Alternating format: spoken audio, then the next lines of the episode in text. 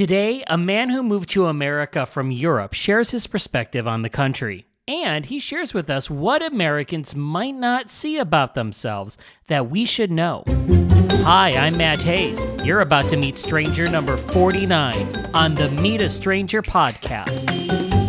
Stranger number 49 and I had connected online for work a while back, and we've had a few on again, off again chats here and there, but we finally were able to meet up in person at a coffee shop in New York City last year. He's a Frenchman who made the move to America a few years ago. Now, I love talking to people who move to America because they have such a different perspective on the country than I do as someone who is born and raised here. We talk about how he saw America before moving here versus now after he's been here for a few years. And he shares his tip for us Americans, so that way we can be better connected with the world. Take a listen.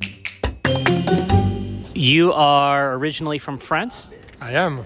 And how long have you lived in the US for now? Uh, six years, just six years. I actually, fun story, I arrived on uh, April 1st, Okay. so I always thought it was a big joke.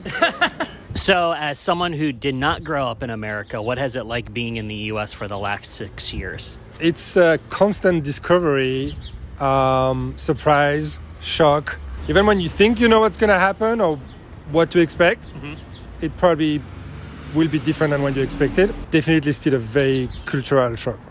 From what you knew about the country versus now living here, what has surprised you the most? What has been the biggest shock from the image that you might have learned or seen from media, from school, growing up in Europe versus being here?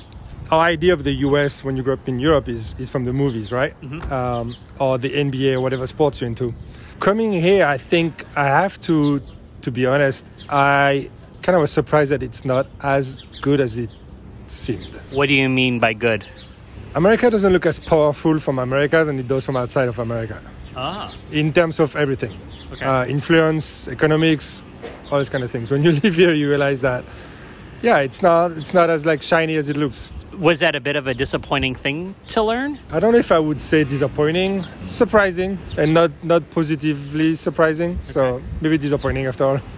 So, from what you saw and learned about Americans from movies, TV, and all that, then now dealing with Americans living here, has that been the same or was that a surprise as well? I think Americans are actually nicer than uh, what we see on TV. Okay. They're more friendly, maybe a little bit, little bit superficial.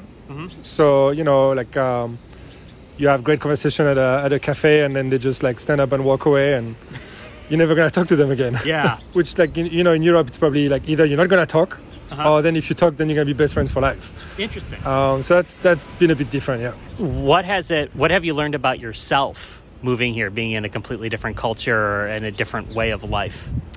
I am much smaller and insignificant than I thought I was. So uh, in Europe, um, and I lived in Greece for a long time, it's like um, not that many people. It's easy to rise up. It's easy for people to remember who you are. It's easy for you to get access to work or you know parties that you think whatever because it's a smaller like community.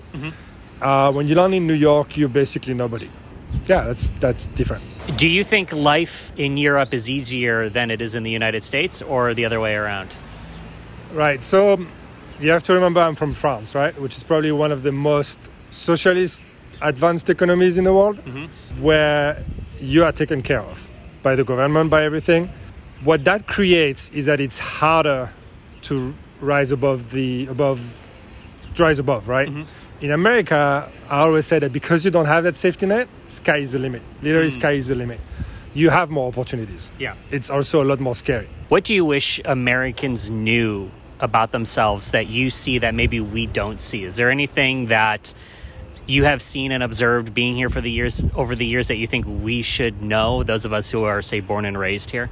I think there's probably a lack of understanding, knowledge about what's happening in the rest of the world. Yeah. Um, it definitely feels like a walled garden where America is a big country, a lot of different people, a lot of different cultures. Uh, so there's already a lot to take in and to learn about. Yeah. But there's a whole wall outside of that that maybe CNN and Fox are not good enough to describe. So you need to like go and learn about it. Do you see yourself staying here or do you see yourself going back to Europe at some point? I, uh, I definitely see myself staying here. Um, New York or somewhere else in the US, I'm not sure. But I, I find it difficult, even the idea of moving back to Europe, it's kind of like it would feel too small.